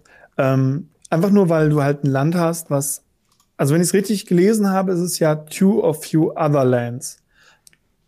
Two Dann or more other lands, ja. Okay, also es ist wirklich nur die erste und zweite Runde, wo das Ding entert ins Spiel kommt. Was mhm. das Ganze ein bisschen schlechter macht wie die Original Fastlands, die ja auch, wenn sie als drittes Land ins Spiel gekommen sind, entert ja. ins Spiel gekommen sind. Dafür haben die nur Länder gemacht. Und das ist wirklich auch etwas, wo ich sage, die Kreaturen haben auch alle, nicht nur, dass sie eine Kreatur, nicht nur, dass sie Mainland sind, sondern die Kreaturen, sie sind nicht irgendwie drei, vier kein Fact oder mhm. 2-3 Reach oder 1-3 Lifelink. Mhm. Sondern sie haben alle sehr coole Effekte mit dabei. Ähm, ja. Sie sind monocolored, was viele Leute jetzt als negativ beziehen werden wahrscheinlich. Mhm. Ich persönlich finde es sehr positiv, da, weil wir hatten ganz schön lange keine monocolored Manlands mehr. Und ja. ähm, dementsprechend muss ich sagen, ich finde sie super, super cool. Und äh, ich habe immer noch so ein Mono-White Deck auf Arena rumliegen, was dieses weiße Land wahrscheinlich ganz cool benutzen kann. Ja. Und bei den anderen Farben bin ich mir nicht ganz so sicher. Bei dem Weißen weiß ich, dass das ist auf jeden Fall was ganz Cooles. Ob es auch wirklich viel gespielt wird, ja. weiß ich nicht. Ob das in andere Formate schafft, weiß ich nicht. Ich finde es aber cool, dass es da ist. Das stimmt auf jeden Fall. Also ich glaube noch die, also die interessantesten oder die beiden interessantesten Karten neben die beiden, die wir schon genannt haben, ist tatsächlich Hall of the Storm Giant, was für sechs Mana, also fünf generische und ein blaues, ja. eine 7-7 Blue Giant Creature with Ward 3 äh, kreiert, beziehungsweise das Land wird dann dazu. Und das Rote tatsächlich für vier Mana äh, macht, wird der zu einem 3-2 Goblin Creature der jedes Mal, wenn er angreift, eine 1-1 Roblin, äh, Red Goblin Creature Token äh, tapped and attacking reinbringt. Also so ein kleiner Legion Warboss on a Land, was ich schon echt, also das, ja. das würde ich zum Beispiel auch in Modern Goblins sehen. Äh, einfach nur, weil gerade so, also es ist in den besten Fällen Untapped Land und dann für später ein quasi freier Goblin, der weitere Goblins mit dazu packt. Also das ist ja, genau. irgendwo eigentlich auch gar nicht mal so schlecht, oder? Ne, es ist, es ist wirklich ganz nett. Ähm, die Frage ist halt, wie weit kann ein, ein monofarbenes Deck es verkraften, dass eben ein ja. Land in der dritten Runde getappt ins Spiel kommt. Und das kann eben bei Goblins ganz schnell nach hinten losgehen. Ähm, ja. Genau wie bei anderen Decks. Auf der anderen Seite, wenn man das halt ein bisschen ausbremsen kann und sagen kann, ja, okay, es tut mir nicht ganz so weh, wenn das Turn 3 oder Turn 4 passiert, dann hat man da ein echt cooles Land. Ja, das stimmt. Und je nachdem, also Agro-Decks sehe ich da schon eher äh, quasi mit, mit diesen Ländern, einfach nur, weil sie quasi, ähm, ja, in den entscheidenden Runden, Turn 1, Turn 2, halt ungetappt reinkommen. Und ich meine, es wird diese Momente mit diesen Ländern geben, wo man sagt, okay, verdammt, Turn 3, jetzt brauche ich ein Untapped Land und sie kommen getappt ins Spiel. Das wird blöd sein. Aber vielleicht schaffen es ja so zwei oder auch nur eins äh, ins, ins Main-Deck äh, irgendwie ja. dann rein. Aber ja, das ist so zumindest unser Ersteindruck zu Dungeons and Dragons Adventures of the Forgotten Realms. Nächste Woche äh, haben wir auch schon quasi das komplette Set gesehen. Das wird eine mhm. ziemlich schnelle Spoiler-Season. Bis zum 2. Juli geht das nur. Ähm, das heißt, wir können nächste Woche schon unsere Top-5-Listen machen. Also äh, ja, bleibt auf jeden Fall am Start dafür. Ähm, wir gehen jetzt erstmal zum letzten Thema von heute. Ähm, und zwar Wizards of the Coast. Letzte Woche haben wir schon darüber besprochen, äh, haben wir schon darüber geredet, dass sie für die Magic Worlds äh, dieses Jahr 750.000 Dollar aus dem Preispool unter der Hand verschwinden haben lassen. Äh, zur Erklärung, da gab es die ursprüngliche Ankündigung, dass die Worlds eine Million Euro Preispool haben würde, also eine Million Dollar im Preispool quasi stecken würde. Und jetzt in der konkreteren Ankündigung, äh, nachdem Corona und so weiter alles gelaufen ist, äh, waren das jetzt nur noch 250.000 Dollar, worauf sich halt Leute dann beschwert haben, zu Recht dann auch. Und darüber hinaus gibt's weitere komische Entwicklungen, sag ich jetzt mal, ähm, die jetzt so mehr und mehr sich sammeln, und zwar äh, zu dem Mr. Beast Event worüber wir auch berichtet haben. Äh, mhm. Die Leute, die es mitbekommen haben, äh, werden sich noch daran erinnern. Es gab 50.000 Dollar zu gewinnen äh, für zwei Leute, also je 25.000 Dollar wenn sie in einem FNM at Home gegen Mr. Beast antreten. Das Ganze wird quasi zufällig äh, über den ja, Algorithmus, über das Matchmaking-System von Arena äh, quasi geregelt. Und wenn dann da auf einmal steht Mr. Beast, dann herzlichen Glückwunsch, du kannst dich anmelden und 25.000 Dollar abholen. Glaubt man zumindest. Äh, in den Regeln, äh, die auch öffentlich einsehbar sind, heißt es da tatsächlich unter Paragraph 14, dass man nach diesem Event die äh, ja, Gewinnerliste anfordern kann. Und zwar jeder, der teilgenommen hat oder jeder, der sich daran interessiert halt. Ähm, und ein Reddit-User mit dem Namen Narlin hat dies tatsächlich auch gemacht äh, nach dem Event und wollte einfach mal gucken, wer hat denn da eigentlich gewonnen und äh, wurde das Geld dann auch irgendwie ausgezahlt und so weiter. Und nach 30 Tagen, also nach über einen Monat, äh, hat er auf Reddit geteilt, dass diese Anfrage noch nicht beantwortet wurde, wo ein bisschen ja, jetzt Unbehagen in der Community äh, beherrscht. Twitter-User The Mana League, der auch tatsächlich einen YouTube-Kanal hat äh, und Content produziert, hat jetzt mittlerweile mal zusammengerechnet. Also wir haben Geld, wo wir nicht wissen, ob es angekommen ist, beziehungsweise was fehlt, von 50.000 Dollar Preisgeld vom Mr. Beast Gewinnspiel, die eben erwähnten 750.000 Dollar vom Preispool von Magic Worlds, die nicht kommentiert irgendwo weggefallen sind. Und dann nochmal, ich weiß nicht, ob du das mitbekommen hast auch, äh, aber wir haben einen Greenlight Fund für Content Creator angekündigt bekommen, wofür man sich anmelden konnte in komplett Europa, äh, USA und auch in anderen äh, Gebieten, wo eine Million Dollar auch angekündigt wurde, dass man da ganz viel Geld Content Creator stecken wollte. Und äh, ja, nicht nur haben wir das nicht bekommen, sondern wir haben auch äh, ja andere Events auch noch gecancelt bekommen. Das heißt, da hat sich schon ein ordentliches Sümmchen ähm, ja angesammelt von Sachen, die jetzt irgendwie fehlen. Ähm, wie ist denn dein Eindruck von dieser ganzen ähm, Sause? Glaubst du, da ist einfach nur ein bisschen was schiefgelaufen und ähm, ja, wir sollten uns da jetzt nicht so viele Gedanken machen oder glaubst du, da ist irgendwas, da läuft irgendwas gehörig schief? Ähm, ich glaube, es sind so kleine Hype-Events, wo man sagt so, ey, yo, wir können jetzt mal eine, eine Mille in Content Creator schieben und dann kommt ein Event wie Corona und sagt, ey, macht ihr nicht, weil es bringt euch nichts. Oder sie merken so, oh, okay, warte, die Content Creator, die wir ansprechen wollten, weil das war ja, das Greenlight zum Beispiel, das war ja ganz am Anfang von Arena, wo mhm. man ja auch Arena-Content machen musste und dann auch gewisse Vorauflagen hatte. Deswegen habe ich mich darauf zum Beispiel nie beworben. Einfach aus dem Grund heraus, weil Arena ist nicht immer meins. Mhm. Und ähm, ja, fand ich sehr, sehr schwierig. Ich habe von Usern mitgekriegt, die Arena-Content produzieren, die ganz viel Magic-Content produzieren, die abgelehnt wurden. Hm. Ähm, mit Begründungen wie, ja, äh, wir wissen noch nicht, ob du genug Content, ob du wirklich Content produzierst, die sieben Tage die Woche Content für Magic produzieren. Ja. Ähm, das war damals auch schon so ganz, ganz shady Event. Das mit den 750.000 Dollar ist halt völlends daneben, aber es ist halt dieses, ja, wir kehren halt jetzt die Reste raus von einem System, was wir kaputt gemacht haben, wo wir nicht noch mehr Geld verlieren wollen. Mhm. Und ähm, diese Mr. Beast-Aktion, diese 50.000, ich habe ehrlich gesagt nie damit gerechnet, dass man rausfindet, wer, äh, wer die gewonnen hat. Habe ich nie mit gerechnet. Ich finde es aber interessant, dass man nachfragen kann und mhm. man keine Antwort bekommt. Das finde ich auch wieder schwach. Ja. Die Frage ist, hat es dann wirklich jemand gewonnen? Weil es gab ja nicht keinen Mr. Beast Stream oder so. Mhm. Es, es gab ja keinen Beweis, in Anführungsstrichen, dass dieser Mensch an diesem Tag Magic Arena gespielt hat. Ja. Mit irgendjemandem. Und, und das muss ich halt sagen, finde ich aktuell sehr, sehr schwierig. Ähm, Wizards begibt sich aktuell immer mehr in diese amerikanische Business-Philosophie rein, habe ich das Gefühl. Ähm, so, wir machen, was wir wollen, solange wir es verschleiern können, ist alles okay. Mhm. Und das funktioniert halt in 2021 und 2020 einfach nicht mehr. Ja. Ähm, es gibt immer mehr Firmen, die immer mehr open-minded werden und immer mehr sagen, hier, das und das, so sieht's aus. Oder dann auch wirklich über ihren Twitter-Support oder ähnliches einfach Fakten teilen.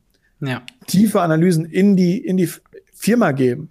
Und das tut Wizards aktuell nicht. Beziehungsweise Hasbro an sich tut das nicht. Und ja. das sehe ich als eine sehr, sehr große Schwierigkeit an. Ja, auf jeden Fall. Also ich glaube, ein, überliegendes Problem, was sich immer wieder jetzt äh, zeigt mit diesen ganzen Negativnachrichten, ist halt der große Punkt des Vertrauens. Der Vertrauen, dieser, dieser, dieser Titel des Vertrauens muss man sich halt eben verdienen, auch als Company. Und das Vertrauen ist auch so ein Ding, was äh, Wizards of the Coast jahrelang hatte. Es gab Vertrauen in, in Competitive Magic-System äh, mit den äh, mit den verschiedenen Platin-Leagues und so weiter und den ganzen verschiedenen mhm. Stufen. Es gab Vertrauen in Produkte mit einem MSRP, der immer klar war, wo es immer heißt, okay, wir wollen, dass dieses Produkt so viel kostet. Es gab Vertrauen darin, dass die Produkte eine gewisse Kartenqualität hatten. Es gab, eine, es gab ein Vertrauen darin, äh, dass Standard als Hauptturnierformat nicht broken ist. Und wir sind momentan mhm. an einem Punkt gekommen, wo sich das komplett zum Gegenteil gewendet hat. Nur es scheint, dass diese Wendung bei Wizards of the Coast noch nicht angekommen ist. Ähm, und all diese Sachen. Nee, also, das, das ja. Ich wollte gerade sagen, nee, das ist halt einfach äh, ein bisschen diese, diese Distanz, die sie mittlerweile wahren. Ähm, ja. Und äh, eben genau dieses, diese amerikanische Philosophie halt praktisch dabei führen. Das merkt man halt ganz krass. Genau, aber das war halt dann so, so ein Wechsel, der halt jetzt irgendwie bei allen anderen angekommen ist, außer bei Wizards of the Coast. Und die halt immer noch glauben, dass sie so eine Sache einfach unkommentiert stehen lassen können und die Leute werden irgendwann aufhören zu fragen. Wir haben tatsächlich zu diesem äh, World Championship Ding äh, tatsächlich relativ aktuell, ich glaube zum Auftag, Aufnahmezeitpunkt gestern, äh, einen offenen Brief bekommen von vier äh, ja, führenden oder unter anderem führenden Mitgliedern von MPL und Rivals, die äh, ja Herr Goldner anschreiben, den Hasbro CEO, äh, ähm, und quasi einfach nach einem ja nach einem Kommentar gefragt haben, mehr oder weniger. Und nach dem ihrer Meinung nach ein Einfluss, was das auf Competitive Play, auf Vertrauen in äh, die Firma und an halt ein Competitive System und ein überstehendes System überhaupt quasi ähm, geht. Und das ist unterschrieben unter anderem von Stanislav Sivka, Andrei Straski, der sich auch sehr früh schon für die Worlds qualifiziert hat, Ivan Floch und Ili, Ili, Eli Kassis. Also vier Spieler, ähm, ja, die man auch auf jeden Fall schon mal mitbekommen hat auf die Turnieren, auf den Turnieren.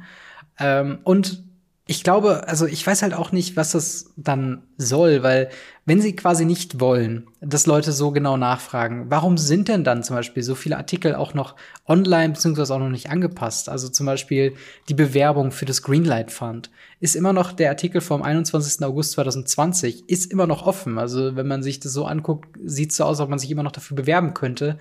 Man hat nur nie irgendeine Ankündigung bekommen, ob das jetzt durchgekommen ist, wer genommen wurde, ob es da jetzt so eine Seite gibt, wo man sich für, ähm, ja, für irgendwas quasi melden kann.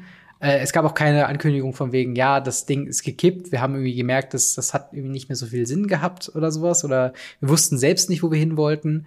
Und mittlerweile wäre ich, glaube ich, lieber dabei äh, zu hören, wie sie sagen, okay, das hat die und die Gründe, dass es halt alles nicht so funktioniert, wie wir uns das vorgestellt haben, anstatt dass sie einfach nichts dazu sagen.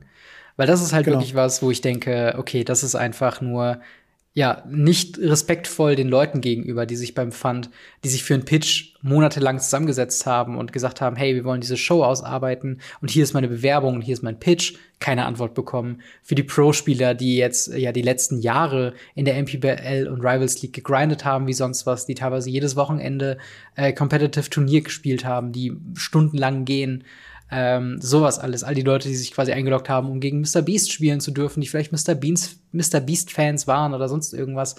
All diesen Leuten wird quasi einfach vor den Kopf geschlagen und gesagt so, naja gut, jetzt ist es ja schon vorbei. Wir haben unser Geld und das war's. Und das ist einfach was, was ich nicht, ähm, ja, ja. Nicht, nicht gerne sehe, ehrlich gesagt, mit meinem Lieblingsspiel. Genau, also ich stimme dir dabei zu. Bei den meisten das Einzige, wo ich nicht zustimme, ist, das Schlimmste, was sie noch machen könnten, wäre jetzt die Dinger zu editieren oder runterzunehmen, die Seiten. Ja. Also, wenn sie jetzt noch versuchen würden, das Ganze zu vertuschen, das wäre, glaube ich, noch das, das der, der, letzte i-Tüpfel, was das angeht. Ja. Man hat halt aktuell eine Firma hinten dran, die auf Geld ausgelegt ist. Normal, jede Firma ist auf Geld ausgelegt. Mhm. Dass sie jetzt halt solche Wege gehen und dann eben anfangen, nichts mehr zu sagen. Oder ich weiß nicht, ob sie da auch einfach die Connection zu ihrer, zu ihrer Spielerschaft oder den Leuten, die sich dafür interessieren, verloren haben. Weil mhm. man muss ja auch nicht, man darf ja nicht überschätzen, wie viele Leute das wirklich interessiert. Ja. Weil ich glaube, die Leute, die sich dafür interessieren, ist ein ganz kleiner Prozentsatz. Die meisten Leute wissen noch nicht mal, dass Wizards of the Coast zu Hasbro gehört oder mhm. dass Wizards of the Coast Magic produziert, weil die kennen nur Magic. Ähm, wir haben nun mal 90, 95 Prozent Kitchen Table Leute, die noch nie was von einer Online-Plattform, die sie kaufen oder verkaufen, gehört haben oder sonstige Sachen. Ja. Ähm, das darf man halt nicht über, überschätzen, wie viele Leute sich dafür interessieren. Und da kann ich dann schon vorstellen, dass Wizards einfach mittlerweile sagt so, ja, die nörgeln so oder so. Also entweder mhm. geben wir uns die Blöße und sagen, okay, wir haben uns, tut uns leid, wir haben da keinen Bock drauf, Leute so zu bezahlen. Mhm. Ähm, dann kriegen wir Anschiss von der Community, die, die das followt. Oder wir schreiben irgendeinen scheinheiligen Artikel von wegen, ja, uns ging's so schlecht und wir mussten so viele Abgaben machen, was ja effektiv einfach nicht stimmt. Ja. Ähm, dann kriegen sie Anschiss oder sie sagen nichts und sie kriegen Anschiss. Also Wizards ist hier in einer Lose-Lose-Lose-Situation.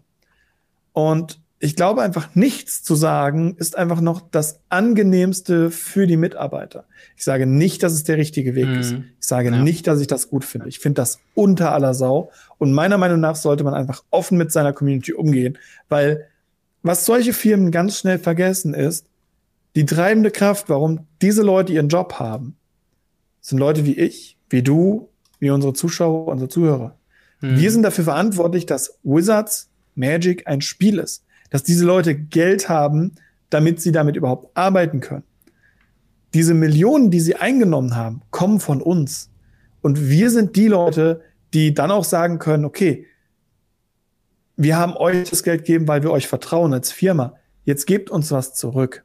Hm, ja. Und das muss die Firma wieder verstehen. Und ich glaube, das versteht sie aktuell sehr, sehr wenig.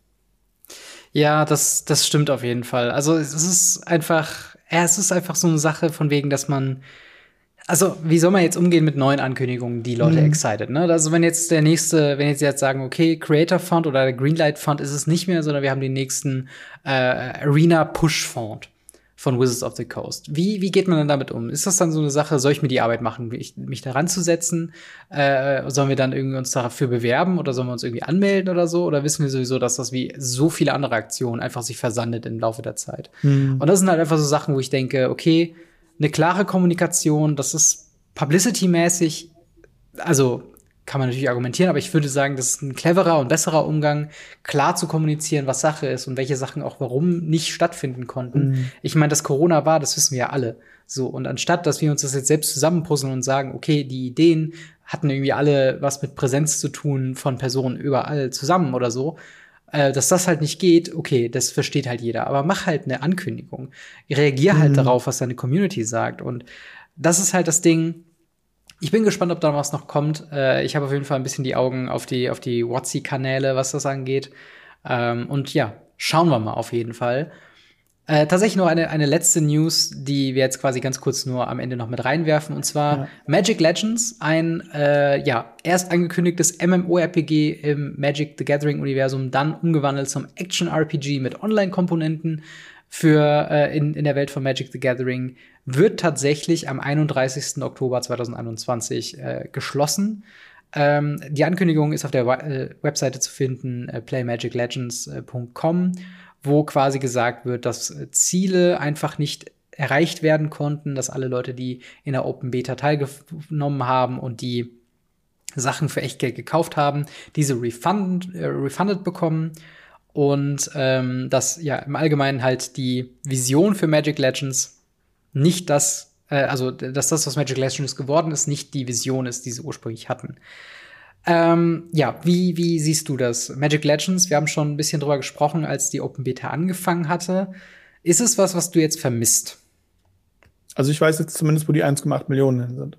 Nein, Spaß beiseite, es ist auf jeden Fall so, dass äh, das Spiel selber, ich habe es in der Beta gespielt, du hast es, glaube ich, eine halbe Minute, eine halbe Stunde. Also bei mir war es vielleicht so eine Dreiviertelstunde. Ja. Danach habe ich noch äh, einem befreundeten Content Creator eine halbe Stunde beim Spielen zugeguckt. Und dann habe ich mich wieder Dingen gewidmet, die mich interessiert haben. Mhm. Und da waren wir anscheinend ja nicht alleine. Also es muss anscheinend unterirdisch performt haben, weil ich kenne so viele Online-Spiele, mhm. die einfach irgendwie noch so am Abgrund sich ich war neulich total geflasht. Mir wurde erzählt, dass Fly for Fun, also Flip, noch existiert. Ähm, das ist ein super altes Spiel, was ich damals gespielt habe, was immer noch auf denselben Servern läuft mit demselben Patch oder immer noch mhm. Leute Geld reinbezahlen. Und ich denke mir so, what? Das läuft noch? Und wenn sowas noch läuft und Magic Legends nicht läuft, mhm. das sagt einiges darüber aus, was da alles schiefgelaufen ist, weil nachdem sie diese große Ankündigung gemacht haben mit, ja, Magic Legends, nach zwei Tagen hat das, also ja. ich habe auch nie auf Twitch jemanden das streamen sehen. Ich habe nie noch mal jemanden darüber ein Wort verlieren hören. Ich habe auf den kompletten Twitter-Kanälen, Facebook-Kanälen, mhm. ich habe nie was gelesen. Also das Ding war einfach, äh, wie wir damals auch schon berichtet hatten, einfach kein gutes Spiel im Magic-Universum. Ja. Und dann auch noch sehr unbeliebt und zu einer ziemlich schlechten Zeit. Ja, ich muss auch sagen, also ich habe es, glaube ich, äh, also ich habe es ein bisschen länger, glaube ich, als eine halbe Minute gespielt, aber nicht bedeutsam länger. Also ich habe das Tutorial gespielt, was mein ich tatsächlich noch ganz, äh, ganz spaßig fand. Äh, und sobald ich dann quasi im, ins volle Spiel gedroppt wurde nach dem Tutorial, mhm. hat mich die Laune sehr schnell verlassen. Und ähm, das, das Problem für Magic Legends war halt, dass es im Endeffekt kein Magic-Spiel war. Es war ein mittelmäßiger Diablo-Klon mit Random-Elementen, damit man schön Lootkisten und Lootboxen verkaufen kann. Ähm, mit einem mit einem mit einem Skin übergezogen von Magic the Gathering. Mhm. Also anstatt der Blitzzauberer sah da halt war da halt Ral Zarek. Äh, genau. Das Charakterdesign und und die Designphilosophie von dem ganzen Spiel war einfach nur quasi stellt euch Jace, Chandra, Nissa vor, nur in schlecht und so ein bisschen wie als ob jemand mit mit äh, hier auf auf irgendwelche Karnevalswagen oder sowas die Figuren nachgemalt hätte, so mhm. komplett unproportional, Comic, Cartoon-mäßig und nicht halt das was ich zumindest erwartet habe und äh, von ja, der von der ursprünglichen Ankündigung, über die wir tatsächlich auch damals vor langen, langen Jahren mal berichtet haben, ähm, dass es ein MMORPG werden soll, was auch tatsächlich in der Originalankündigung stand, wo ich richtig gehypt war und dann auf einmal, oh ja, ist ein Diablo-Klon, äh, Diablo-Klon, was du mit maximal vielen Spielern spielen kannst, war ich, war mein komplettes Excitement einfach gleich null, ja, weil ich halt Diablo selbst wenig gespielt habe bis halt gar nicht gespielt habe. Und dann habe ich es auch noch gespielt, also Magic Legends gespielt und dachte, okay, das ist ja selbst eine schlechte Version von dem viel, viel besseren Spiel, was ich auch nicht mag. Und ja, ähm, genau. ich glaube, dieser hohe Fokus auf Free-to-Play und Lootboxen und einem mittelmäßigen Spiel ist einfach was, was du nicht mehr als vollständiges Spiel veröffentlichen kannst auf Mainstream-Plattformen wie dem PC. Äh, es sollte ja auch auf PlayStation, Xbox und, und alle möglichen Plattformen noch kommen. Äh, also, aber das reicht halt nicht mehr aus. Wir sind halt im Jahr 2021 wo jedes, original jedes Spiel, was du im Regal kaufen kannst, jedes Spiel, teilweise Sachen, die du gratis spielen kannst, kannst du tausende von Stunden reinstecken. Warum sollten die Leute, wenn sie so viele Alternativen haben, diese Zeit in Magic Legends reinstecken? Also ähm, dementsprechend, ich finde ich finde es schade für die Entwickler, ich finde es schade für Magic als allgemeines Ding, dass jetzt einfach was verloren geht und für die Leute, die halt Spaß dran hatten. Aber für das große Videospieluniversum ist das halt nichts. Also es ist halt so, ja, okay, ein, ein nächster Diablo-Klon ist nicht mehr online. Okay, ich nehme einen von den 5000 anderen, die es da gibt. Ähm, ja, hoffen wir, dass wir jetzt demnächst vielleicht doch noch mal zurück an den Scribble-Tisch gehen und vielleicht doch noch mal ein MMORPG rausknallen. Das wäre jetzt der Oberhammer, wenn jetzt heißt, okay, mhm. dieses Spiel müssen wir beenden, aber diesmal ein wirkliches Rollenspiel oder Singleplayer Dafür oder irgendwas. müsste man aber wieder ein Announcement machen, ja. was man erwartet. Das Thema hatten wir schon. genau. Ich würde sagen, wir lassen diese fürchterlichen Themen mal hinter oh uns oh, ja. und äh, nehmen mal noch ein, zwei Fragen aus dem Ask Us Anything. Ask oh, Us ja. Anything, eure Fragen, unsere Antworten. Äh, wir legen mal direkt los mit äh, einem ja, YouTuber-Kollegen, der in unserem Discord gekommen ist, und zwar Tim Soat. Äh, der fragt, wenn ihr für euer Lieblingsdeck eine faire, aber spielbare Karten Karte gestalten dürftet, wie sehe die aus? Hast du da gerade eine ein, ein Design parat, was du mal ebenso raushauen kannst? Boah, schwierig. Ich habe früher habe ich eine Menge Karten designt tatsächlich äh, mit einem Kollegen, mhm. Aber die waren alle nicht fair. ähm, da kommt der Turnierspieler durch. Ja. Ähm, der Punkt ist, ich, ich weiß, welche Kriterien sie treffen würde. Sie mhm. wäre eine mono-weiße Kreatur, die nicht mehr als drei Mana kostet und eine zwei hinten stehen hat und irgendeinen coolen Effekt hat, damit ich sie im Death Texas spielen kann und gleichzeitig tutoren kann und mir ja. der Fiole reinbringen kann. Das sind die Kriterien, die ich habe. Was die Karte dann genau tun muss, fast schon egal, solange sie mhm. Kriterien hat und eine coole Karte ist. Ich würde, glaube ich, tatsächlich ein bisschen in die Richtung gehen. Also ich, ich, ich würde, glaube ich, auch eine weiße Karte designen. Einfach nur, weil weiß halt einfach so, ist ja einfach nicht, nicht keine guten Karten gefühlt abbekommt. Äh, und ich habe tatsächlich zwei Designs, die mir eben eingefallen sind. Einmal eine ähm, ein Mana 2-1 oder sagen wir mal 2 Mana 2-1 ähm, mit Battalion, also ein Effekt, der triggert, wenn diese Kreatur mit zwei anderen Kreaturen äh, angreift und einfach nur Draw a Card heißt. Ähm, einfach nur, um quasi White Weenie einen Card Draw zu geben, der risky ist, weil du musst halt mit original allen Kreaturen angreifen, damit das triggert. Ähm, aber trotzdem halt die rewarded halt mit Card Draw. Und ich glaube, das braucht mhm. dieses, oder das brauchen halt weiße Decks auf jeden Fall. Und eine zweite Karte wäre, glaube ich, tatsächlich sowas wie, ähm, jetzt muss ich gucken, wie teuer ich die machen würde. Aber ich bleiben wir mal bei drei Mana, zwei generische, ein weißes. Ähm, Counter Target Spell unless its controller pays X, where X is the number of creatures you control. Ich glaube, so, so in dieser Richtung, das wäre, glaube ich, gar nicht mal so verkehrt, weil du immer noch quasi. Gibt's ja in Blau tatsächlich. Eben, nur, aber es gibt ja nur Blau, ein farbloses kostet. ja. Ja, und das, das ist halt das Ding. Ich, ich hätte halt gern was, was diese Creature-Decks halt einfach eine neue Ebene gibt. Und wenn du halt countern könntest unter der Voraussetzung, dass du viele Kreaturen hast, dann ist sie in, ich glaube, ebenso vielen Situationen sinnlos, wie dass sie sinnvoll ist in, ähm, ja, in den anderen Situationen. Weißt du, was ich meine? Hm. Ja, ich weiß, was du meinst. Ich weiß halt nur nicht, ob du dann in diesen Kreaturendex drei Mana hast zum Kontern. Ja. Ähm, da müsste man dann eher schauen, ob man da nicht noch irgendwas anderes mit reinsetzt, mit äh, Kreaturentappen und alternativen Kosten und so weiter. Da muss man natürlich schauen, was für ein Powerlevel ja. man ansetzen sollte. Deswegen immer ein bisschen schwieriger, aber interessante Frage auf jeden Fall. Ja, voll. Und dann noch die zweite Frage, die quasi anschließend daran ist, von Minmark LP. Äh, dann schließe ich mal mit, mit schließe ich mal äh, an der Frage von Tim Soat an. Wenn ihr ein Set-Design bestimmen dürftet, was für ein Set wäre das? Ein ganzes, ein ganz neues Plane oder ein Return to mit welchem Fokus? Also sehr viel Designfragen, das finde ich ja richtig spannend. Ähm, mm, weil sowas, das äh, mich immer sehr kitzelt. ja, kenne ich tatsächlich. Ich meine, bei dir, willst du anfangen? Ähm, also wenn du gerade schon was hast, dann leg schon mal los. Ich muss noch tatsächlich noch eine Sekunde also bei mir überlegen. zwei Sachen tatsächlich. Äh, ich hätte gern ein anständiges Amonkhet. Mhm. Also gerade dieses ägyptische in cool und nicht in diesem verkitschten. Ich meine, jetzt, wo wir offensichtlich ja auch andere Franchise reinmachen können, können wir der Dinge auch endlich mal richtige Namen geben und können endlich mal einen Anubis haben oder mhm. einen Seth oder irgendwas in dieser Richtung und müssen das Ding nicht Allrund nennen, weil wir Ode nicht nehmen dürfen mhm. oder Hazaret, weil wir irgendwie was umbenennen müssen. Ähm, sondern sowas in der Richtung fände ich mega, also Return to Amonkhet, auch wenn das nicht passieren wird. Und das Gibt's zweite, ja worauf mehr, mich auch, ich. nee, worauf ich mich aber, glaube ich, auch freue, weil es wurde zumindest ein bisschen geleakt, dass das vielleicht kommen könnte, hm. äh, ist natürlich äh, das schlechteste Set aller Zeiten, abgesehen von Homelands, hm. und zwar Kamigawa. Ähm, Klassiker. Kamigawa Flair, Kamigawa Style, Ninjas, Samurai, Geister, was will man mehr? Also ja. vielleicht noch Ninja Turtles, aber das ist was anderes.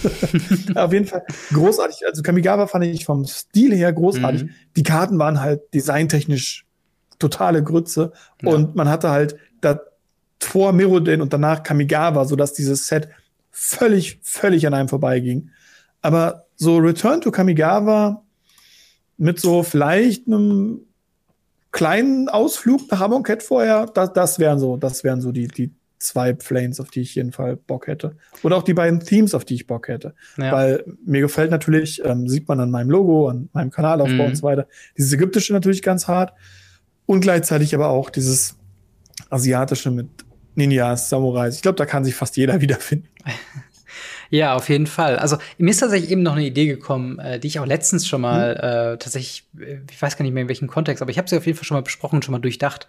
Und zwar äh, Planar Fusion.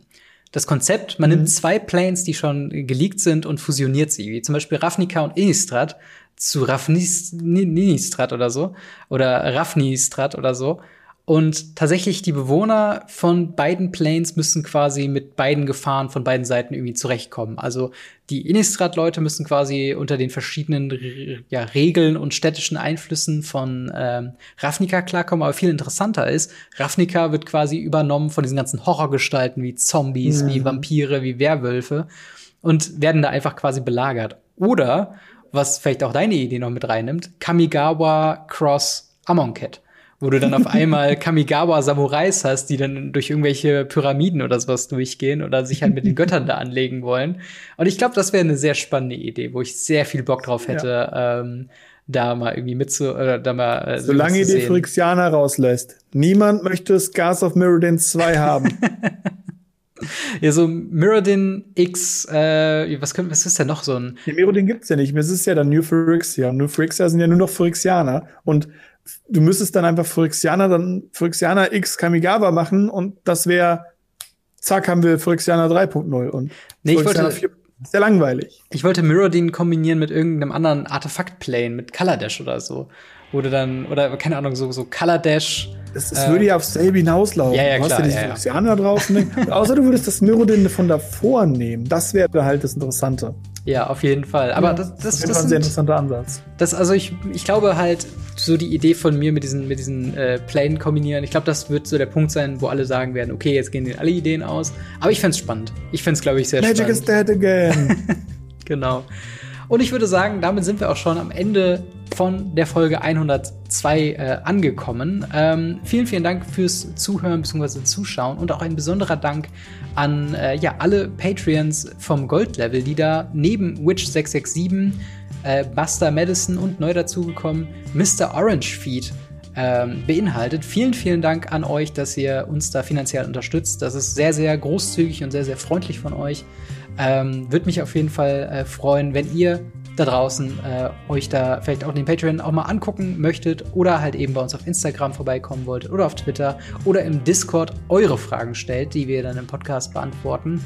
Äh, wir sind gerade wieder auf einer, also wir haben jetzt gerade alle Fragen quasi abgearbeitet, also eine gute Chance, dass wenn ihr eure Frage stellt, dass wir da äh, ja darauf nächste Woche direkt eingehen können. Ja. Ähm, ja, Marc, vielen, vielen Dank, dass du auch diese Woche wieder dabei warst.